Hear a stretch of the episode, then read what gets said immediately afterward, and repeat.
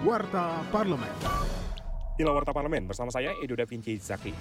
Anggota Komisi 3 DPR RI Arsul Sani mengungkapkan diskursus tentang hukuman mati masih pada posisi yang diperdebatkan oleh semua kalangan. Tentunya dengan rasionalitasnya masing-masing.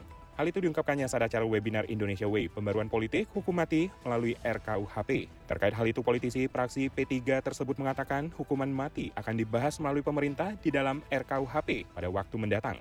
Menurut Arsul, pidana hukuman mati tidak boleh dijatuhkan sembarangan karena tujuan hukum atau purpose of law harus dilakukan dengan benar dan hati-hati.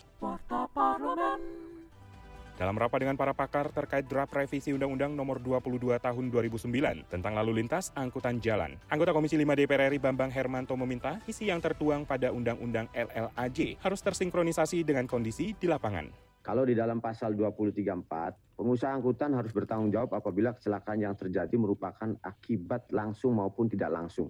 Nah ini persoalannya kalau di lapangan lain lagi Pak. Yang punya mobil dia sewakan kepada driver. Ketika terjadi kecelakaan, yang punya mobil lepas tangan. Sudah nggak ada tanggung jawab lagi. Nah ini tentu harus ada penyesuaian Pak. Karena yang terjadi di lapangan seperti itu kebanyakan. Ini kita bicara lapangan Pak. Supaya nanti sinkron apa yang nanti akan kita tuangkan dalam satu undang-undang dengan kondisi di lapangan. Informasi lebih lanjut kunjungi laman dpr.go.id. Anggota Komisi 4 DPR RI selamat mengingatkan perhutani sesuai SK Menteri LHK dalam kebijakan penetapan kawasan hutan dengan pengelolaan khusus atau KHDPK untuk mengoptimalkan sumber daya alam berkelanjutan bisnis dan pelestarian hutan. Namun legislator fraksi PKS tersebut menyayangkan saat ini terlihat hutan yang dikelola oleh perhutani menjadi tidak produktif bahkan terlantar dengan minim penanganan.